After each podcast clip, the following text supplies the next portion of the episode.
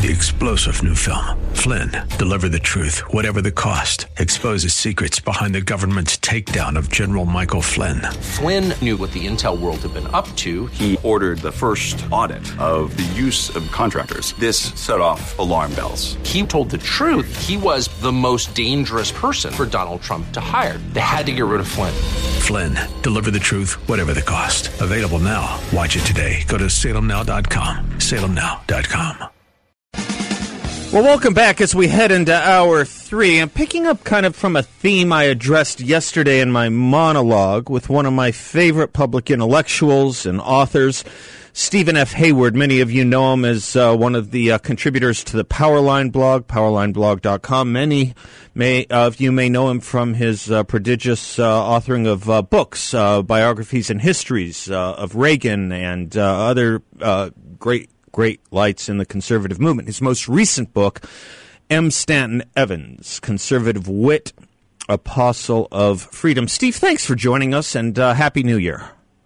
Uh, Happy New Year to you, Seth. Thank you. Thank you. I was um, talking with the audience yesterday about a, a, growing concern, an increasing concern I have with the state of the Republican Party, a little bit in Arizona, but really more nationally. And you know, I care about it to the degree that I find it the the only real vehicle to to implement uh, and promulgate conservatism. So I think it matters as a political as a political institution. But it seems to be very confused right now, very divided. Um, you look at the Speaker of the House fight. Uh, you look at where the base is with Donald Trump and where Donald Trump is in the Speaker of the House fight. You look at some of the candidates who think they have a chance when there might only really be two candidates that have a shot to run for president. Chairmanship of the RNC seems confused. And in any event, you take my, hopefully you take my drift, and you live in a state, California, where you also teach, where you've seen what happens when a party collapses, I think. Big setup. How do you see the Republican Party right now? Uh, well, I think you're right that it's uh, confused, adrift, uh, headless. Uh, use any pejorative you want. Uh, although I do think it should be said, and since you said, let's think about the past and yeah. the '70s. Yeah. I think it's been I think it's been worse off in the Good. past uh, on a few occasions, or at least as bad off as today. Good. Um, so I'll, I'll give you one parallel. Uh, everyone's disappointed with the election result. You know, we were promised a red wave, Yeah. and you know we we got a riptide Yeah. instead. Uh, and uh, my mind went back to the late seventies because we've seen this once before. Yep. If you go back to the midterm election of 1978, Right. quite similar in some ways. You had a president amidst times of high inflation, soaring energy prices, uh, unpopular with the general public. And I actually went back and looked this up. By the way, the, the House Republican leader uh, at that time, I think, it was John Rhodes Yeah. from Arizona. Yep. Yep. Yep. He was saying ahead of the election in 1978, we think we're going to be gain 40 to 50 seats in the House. Yeah. If we only gain 25 to 30, I'd be disappointed. Yeah. And guess what? The Republicans gained 12 seats. Right. A huge, and only three in the Senate. That's right. So, by the way, those gains uh, was a huge Better- disappointment. better Those than- brought better than November, but to, yes, think, uh, okay, yeah. 106.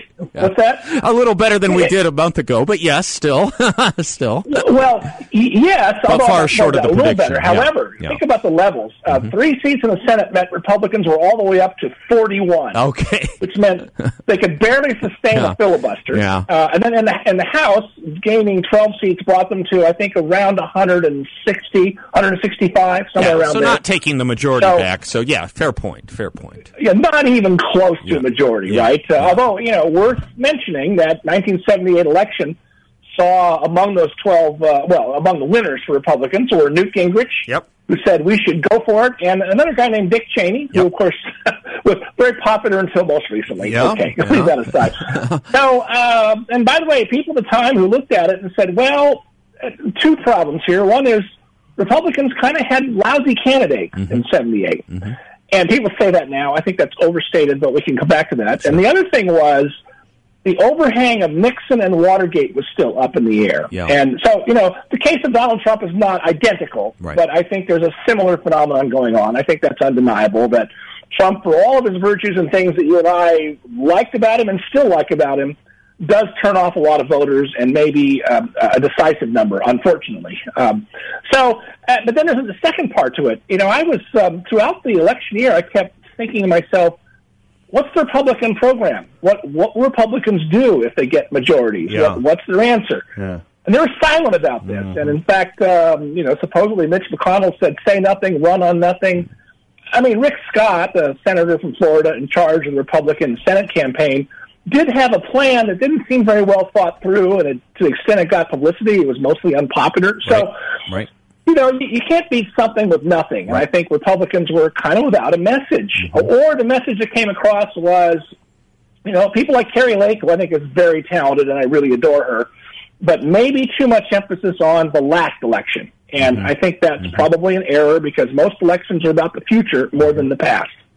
Yeah, there is a, there is a set of thinking that uh, Kari Lake might have even done better and won had she dropped that kind of talk. Perhaps not even really possibly needing Donald Trump, given how great her talents in her own right were. That, you know, the idea that she needed him or she needed to focus on 2020 might have ended up being more of a millstone just given how good she was in her own right. She may have, she may have, in other words, some people are thinking and saying diminished her own currency that way. Uh, that could be right. I'm, I'm reluctant to offer firm judgments about I am it. too. Uh, I am too. Because, Yeah. because I hope she comes back. I hope, I hope we have not seen the last of her. As uh, you and I both agree, she's very talented and I think will really go places. And I, I, that's the biggest heartbreak of this election to me was her uh, apparent loss. Yes, uh, yes. There's a lot there, and and I'll, and we'll come back to it in a moment if that's okay. I want to stay with Sure. the '70s just for a second. I remember a conversation some years ago with Haley Barbour. You remember Haley? Oh, yeah. And he said things were so bad after Watergate, so 74, 75, 76, leading into your touchstone year of 78. He said things were so bad, there was serious conversations of changing the name of the party at a national level. Yes. And- and we're not Although, quite there uh, yet. Uh, well, that's a typically dumb idea. Yeah, right, changing your right, label doesn't right. change your underlying problem. Right, And, and of course, you know, we all remember what happened two years later in Right. 1980, Right. a huge Republican landslide. Right. But I think what happened between 78 and 80, quite aside from Ronald Reagan getting ready to run a great campaign, was the Republican Party itself decided, you know, we need to become the party of ideas. Yeah. We need we need to start standing for new ideas. Yep. So you had you know tax cuts became orthodoxy, uh, a stronger foreign policy. In other words, the conservatives who dominated the Republican Party then and now became a lot more assertive uh, and a lot more forward with ideas, and they revealed the exhaustion of the left, or you know Jimmy Carter's liberalism, right? And and I think you know that could that pattern could repeat itself between now and the election in 2024. I think that is the recipe. Um, I, I, I think that that pass should be our prologue, uh, prologue to, to instructing how we got from 78 to 80. I was reminding the audience, too, um, you know, uh, there weren't as many conservative public intellectuals of uh, great repute in the late 70s. Uh, maybe the two greatest. Uh, tell me if I'm missing or wrong. I would say George Will and William Buckley. Maybe, maybe. Do I am I missing someone embarrassingly? Not even Well, they not- were agreed on Ronald Reagan at first being the nominee, and I like to remind people of that at times too. Is that not only was the Republican Party in some throes, the conservative movement was also a little bit. Well, yes, uh, but I think what you saw. Well, I mean, you can mention that Will and Buckley, but uh, you know, it was uh, in the late '70s when Milton Friedman became famous Yeah, after yeah, winning good, Nobel good, Prize. good, good. And you- know, had his monster best-selling book Good. Free to Choose Yeah. and his PBS TV series that Yeah. got a huge audience. Good. Um, the other thing you remember, though, is, uh, and again, uh, you know, there's the the saying attributed falsely, I think, to Mark Twain that history doesn't repeat itself, but it rhymes. Yeah. The other, the other thing that happened in the mid to late 70s was the rise of the neoconservatives. And Okay. of course, you know, they were controversial then and especially today, but the point is they were liberals, as the phrase went, who were mugged by reality. Right. And moved over to the right. Right. And now some of them have defected back, as we know, but leave that aside for now. I think we are seeing some of that happening today. Uh, you know, you see people who, you know, 10 years ago, I would have said, uh, uh, you know, well, I, I exaggerate only for effect, you know, if I were going to list the, the worst journalists in the world, I would have had Glenn Greenwald and Matt Taibbi of Rolling Stone. I'm with you. I'm with you. I, I agree with yeah, what you're saying. Right? Yes, yes, and, yes. And, there, and, there's all, and there are other intellectuals on the left who have broken decisively with woke leftism. Yep. And I think that's very encouraging, and I think that's going to make some difference. And so, you know, again, uh, not identical, but similar. This um, I, I've never believed in the cycles of history theory, except lately I'm kind of starting to. Well, it, there, there, are some interesting parallels to be sure. I'm going to run into a quick commercial break. Let me pick up with you sure. on some of this. The other interesting parts, interesting you put out the neoconservative notion. I like to remind people, and I'll take your correction on the other side of the break if, if correction need there be. Uh, the the evangelical or moral majority type mm. voter, the values voter we Yes. call them now, I suppose, which originally, if my history is right, was really kind of supportive of Carter over Ford in '76. Anyway, let's pick up on that sec- se- se- on Sure. that section of it when we come right back. Steve Hayward is our guest. His most recent book, M. Stanton Evans, Conservative Wit, Apostle of Freedom. You know him from the Powerline blog. He's written several books. History on Ronald Reagan. He wrote a great book on a mutual teacher of ours, Harry Jaffa and Walter Berns, who we quote here a lot. Patriotism is not enough. He and I will be right back. Professor Steven Hayward is our guest. Uh, welcome back, Steve. Um, we're just talking a little bit about the conservative movement, the Republican Party in the late 70s, and looking for either parallels or instructions going forward now into 2023 and the big stakes in 2024. You were talking about the element of neoconservatives that helped contributed to the um, Republican Party's resurgence in 1980. Um, the evangelical vote was an interesting one. The Jerry Falwell moral majority vote, um, which I believe really kind of sharpened its, or you know, got its got its got its political muscles built in supporting Carter, probably over religious reasons. Again, I'll I'll stand corrected if I'm wrong on that. And then got their fingers burned and kind of stayed in the in the fold of the right and the conservative and the Republican Party ever since. Is that history roughly right? Oh, yes, it is. Uh, it, it is kind of amazing to go back to the mid 1970s, 75, 76, Yeah. when a lot of people who later became leaders of the religious right, like Pat Robertson, supported Jimmy Carter in Okay. 1976, for example. Okay. And, and people like him. Uh, and it, I guess it should be observed that the Protestant vote in America had tended to always be Republican by a decent margin, except in the South, where you have the old Democratic loyalties of Southern Baptists in Yeah. particular. Yeah. And this is the years when that all switched, when Southern Protestants uh, switched teams. And it wasn't over racism and all the, the stuff that the left likes to throw out about the Southern strategy. It was because Carter turned out to be a cultural liberal uh, uh, whose administration was actively hostile to uh, religious communities. Particularly on the issue of education, as I recall.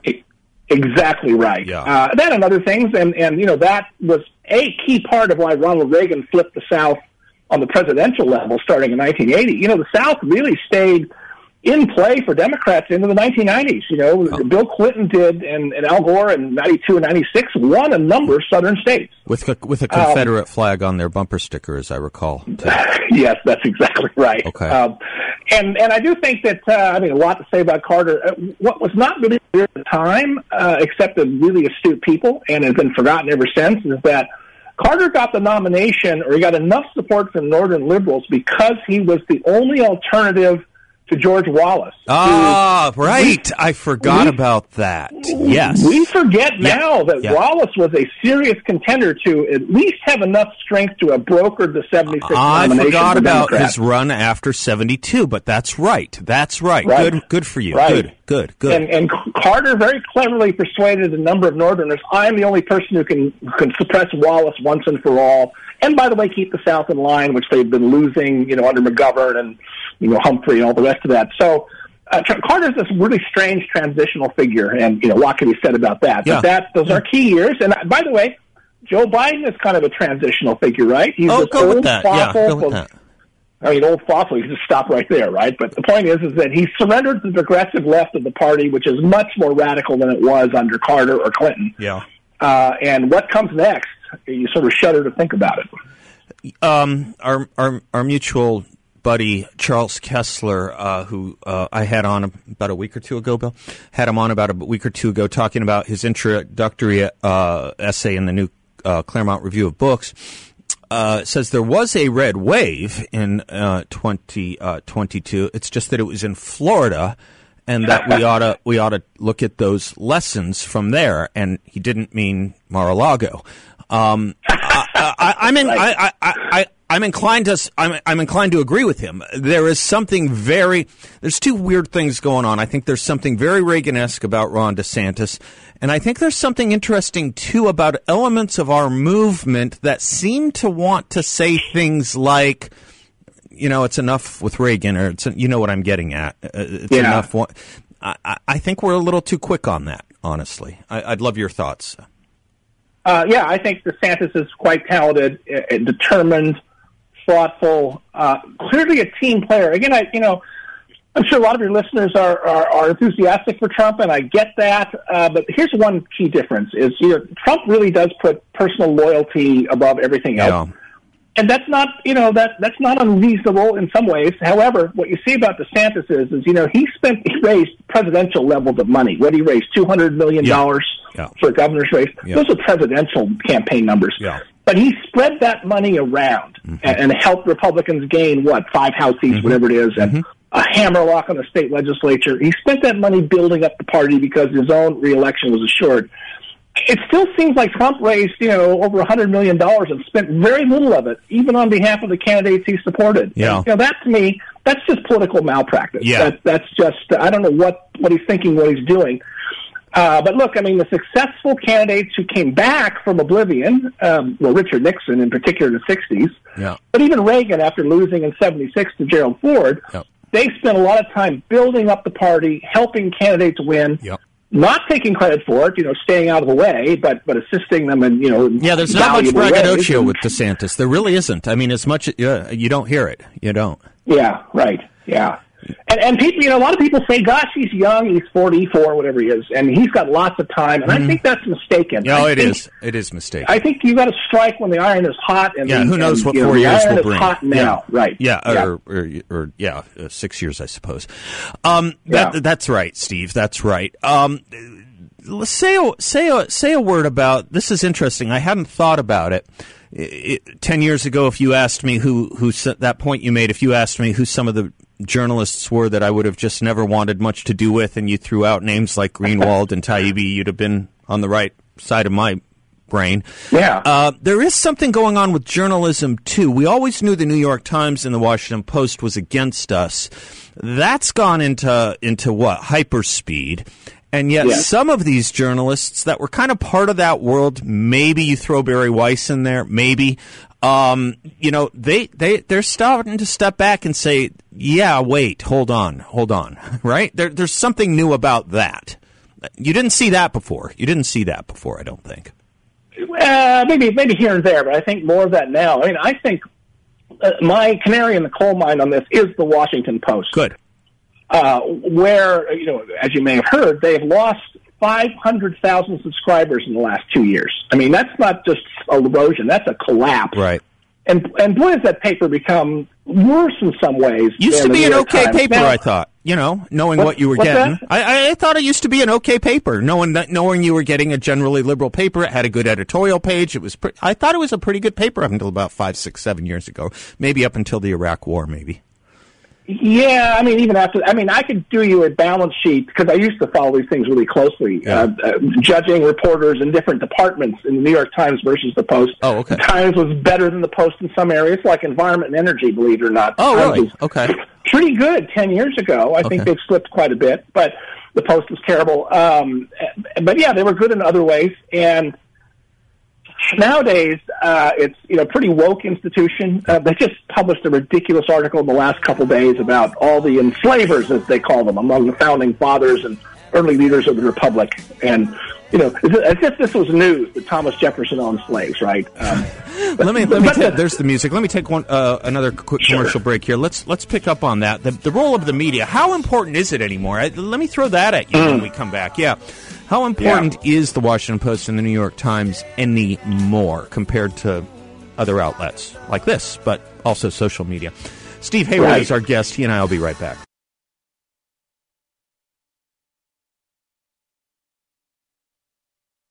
Welcome back to the Seth Leibsohn Show. I'm Seth, and delighted to have with us uh, presidential and uh, American historian Steven Hayward. Many of you know him from the Powerline blog, and uh, many of you know him from his uh, his great books uh, on everything from Reagan to uh, conservative leaders like M. Stanton Evans and Harry Jaffa and the like.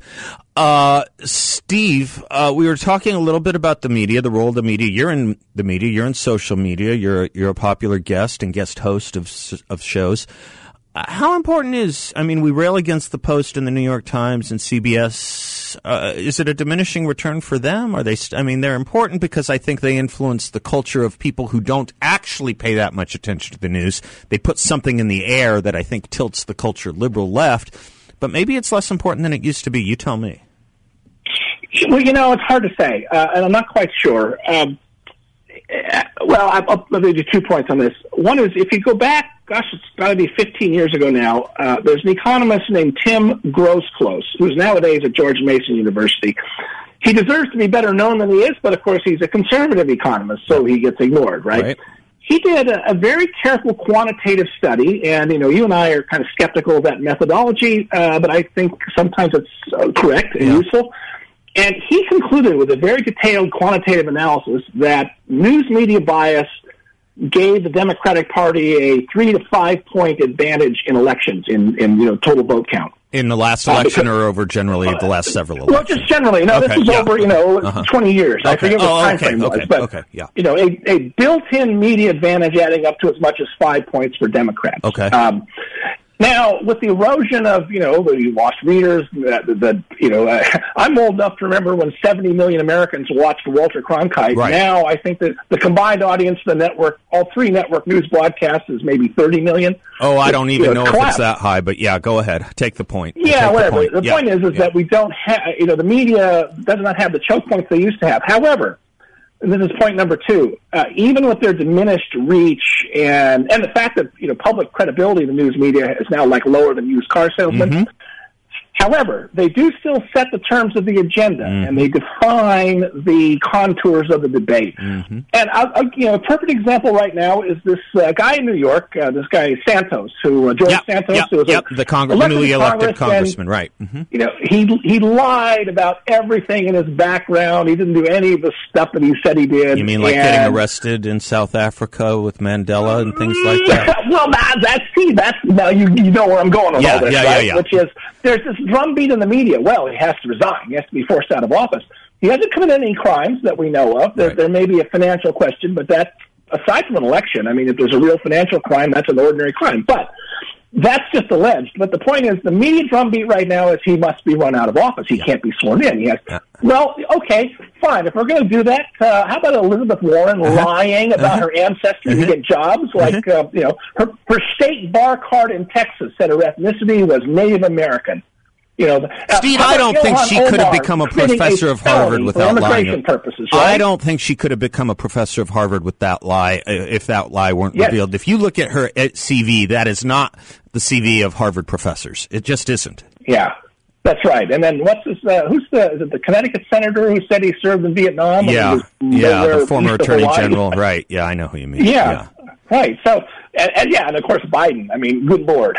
so so you know it's not beyond just a double standard. The fact that the media is now uh, you know gives a, turns a blind eye to the you know uh, and relentless lying by celebrities on the left, and the demand now that Santos cannot be seated because he lied about his background in an election campaign. Uh, that tells you what you need to know about. Yes, and it tells you the problem of the media. Yeah, but it tells you the problem because there will be umpteenth percent more of this population, even of non close news followers, that will know of the Santos story. Right. That will not know anything about what we're talking about with Joe Biden's lies or Elizabeth Warren's. Right. Um, and that, that still sets a cultural tone. But thank God for some of our outlets that we have left. And it would be interesting if Groseclose, I don't know if he did this or not, it'd be interesting if he looked at some of the studies that. Um, that I think McLaughlin and Associates did on how much the election, this past uh, 2020 election, two, two, two cycles ago, was changed by the censorship of the yeah. Hunter Biden story, which I, I, I think there's enough substantial evidence to show that it did. Let me let me take one more break and then I'll wrap up with you on the other side. Is that cool? You got a couple more Sure. minutes? Yeah. Steve Hayward is our guest, author of The Age of Reagan, author of, uh, most recently, uh, M. Stanton Evans, Conservative Wit, Apostle of Freedom. Speaking of uh, conservatives in journalism, M. Stanton Evans was a pioneer in that, author of Churchill on Leadership and The Real Jimmy Carter as well. Everyone we're talking about. We haven't talked about Churchill yet. Maybe we should. Steve Hayward and I will be right back. Steve Hayward has been our guest, uh, very generous with his time, and uh, let me also say your friendship, Steve. I've known you a long time, and I appreciate your friendship as well. Uh, Well, very, thanks. very much so. Uh, very much so. Um, media uh, from our side. So we talked about kind of the influence of the left and the liberal media. Uh, thank God we have outlets like Powerline. Um, I would say Powerline, where you are, uh, is responsible for Dan Rather not being at the head of CBS anymore, and, and other great revelations that uh, some of our outlets can do from time to time. Um, someone wrote the other day if Stalin, Hitler, and Elon Musk were walking down the street and a liberal only had one bullet, he'd aim it at Elon Musk. Uh, it may be an exaggeration, but there's something to that, and it's weird. It's weird because that Elon Musk has gone from such a uh, such a hero everywhere to such a bête noir of liberal leftists for doing nothing more, nothing more than unsilencing conservatives, right? yeah. I mean, I think the word I'd use is not weird, but perverse. Okay. Uh, and of course, that's not unusual with the left. Uh-huh. Uh, yeah, I'm I'm having great fun right now, joking about how this may be literally true. It's a great time to pick up Teslas real cheap from your nearest neighborhood liberal. Yeah, yeah, yeah, yeah, yeah. Uh, right. Uh, and, uh, you know, our, our mutual pal, um, Victor Davis Hanson, had a great column on this a couple weeks ago Mm-hmm. saying it tells you something about the world that this uh, pretend billionaire Sam Bankman Fried Yeah. was a great celebrity with all the all the right thinking people or you know correct thinking people on the left Mm-hmm. and now suddenly Elon Musk who is one of the greatest innovators since Edison And didn't lose ways. anyone's money, as far as I know. Right. Uh, uh, you know, suddenly public enemy number one Yeah. because he's defected from the party line. By the way, something, you know, I've actually been kind of more favorable to Musk even when I was criticizing him for depending on government subsidies for the Tesla. Uh, you know, most of the people in Silicon Valley, like Bankman Fried or, you know, Facebook, name anybody you want, Twitter, what do those guys do? They write software codes and apps for your phone. Elon Musk said, I'm going to make a car. I'm, and I'm going to go to Nobody's started a space. Yeah, yeah. What's right? Nobody makes stuff, and he makes a real physical product in a factory, and Right. nobody's doing that much anymore. That's and right. That that in my mind marked him out, even with the problematic aspect of depending on government subsidies to make it go.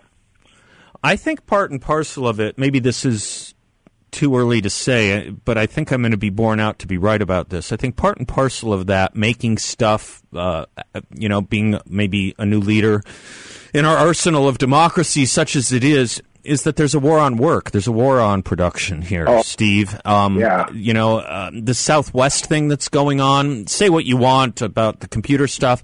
I really worry that that this is a template for for. for uh, I think I think there's a real suck going on in this country. I think COVID did it, and I think we've ruined a lot of our work and industrious effort here. I really do. I don't know if you have a uh, a take on that yet. Maybe it's too early to say, but the tea leaves are not Oh. good to me. No, Seth, this opens up into a much wider social problem beyond just labor force participation rates. Yeah.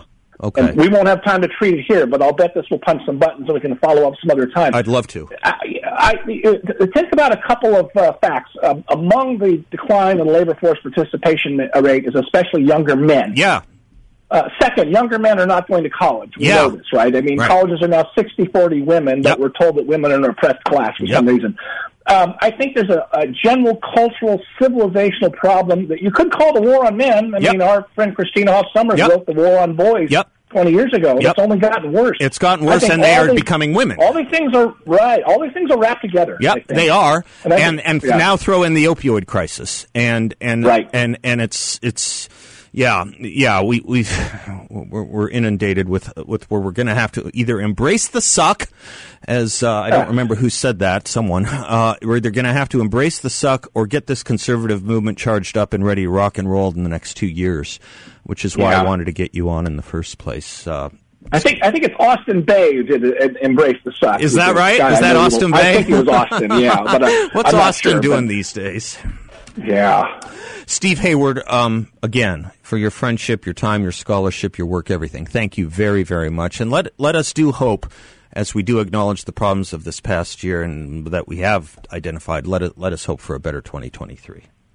Yeah, absolutely. And Happy New Year, Seth. Happy New Year to you, brother. And uh, thank you for everything you do, and you are. Okay, folks, uh, as I go to break, uh, and speaking of work and industriousness, let me put in a word for our friends and sponsors at Y refi. If you are concerned with stock market volatility, especially with Joe Biden in office, Yrefy offers an investment in a portfolio with a high fixed rate of return that's not correlated to the stock market. It's a portfolio where you'll know what each monthly statement will look like with no surprises. You can turn your monthly income on or off, compound it, whatever you like, and no loss of principal if you need your money back at any time. Your interest is compounded daily, you're paid monthly, and there are no fees. This is a secure, collateralized portfolio that delivers a high fixed interest rate. How high? Up to 10.25%. 10 and a quarter percent. They are a due diligence approved firm, and you can learn more about them by going to investyrefy.com. That's the word invest, the letter Y, R-E-F-Y dot com.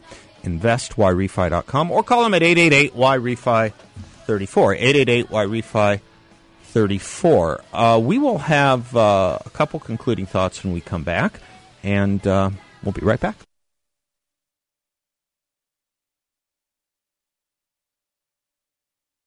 Thanks for spending some of your afternoon with us. We will be uh, live and alive here uh, tomorrow, right, Bill? We will be.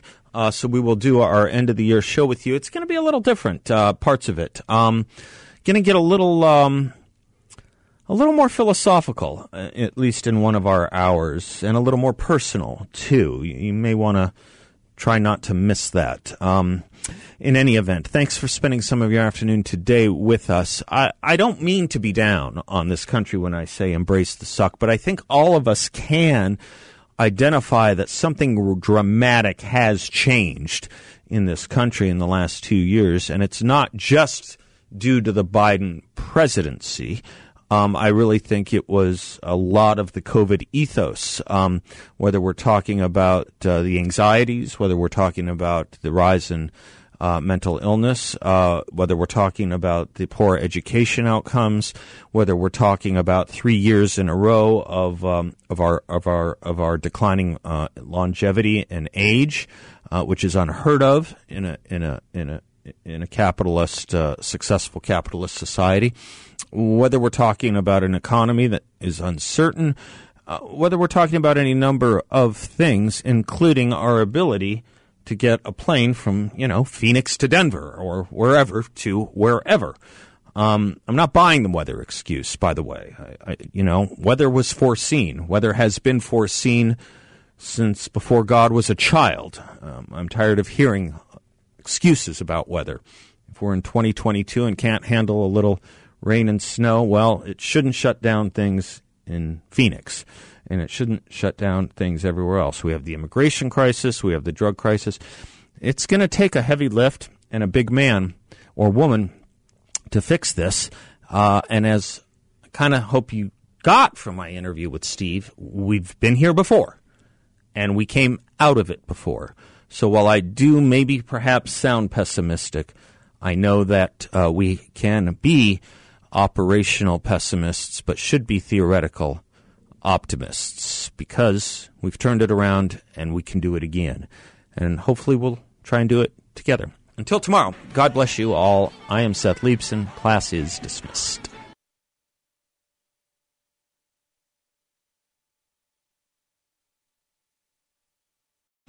Three star general Michael J. Flynn, head of the Pentagon Intelligence Agency, knew all the government's dirty secrets. He was one of the most respected generals in the military. Flynn knew what the intel world had been up to. He understood its funding. He ordered the first audit of the use of contractors. This set off alarm bells. The explosive new documentary, Flynn, deliver the truth, whatever the cost, and covers the facts behind this scandal. Flynn told the truth. He was the most dangerous person for Donald Trump to hire. I find out the worst enemy that I'm going to face in my life is right here in America. They took my assessment and they wanted me to change it. And I was like, I'm not changing it. They had to get rid of Flynn.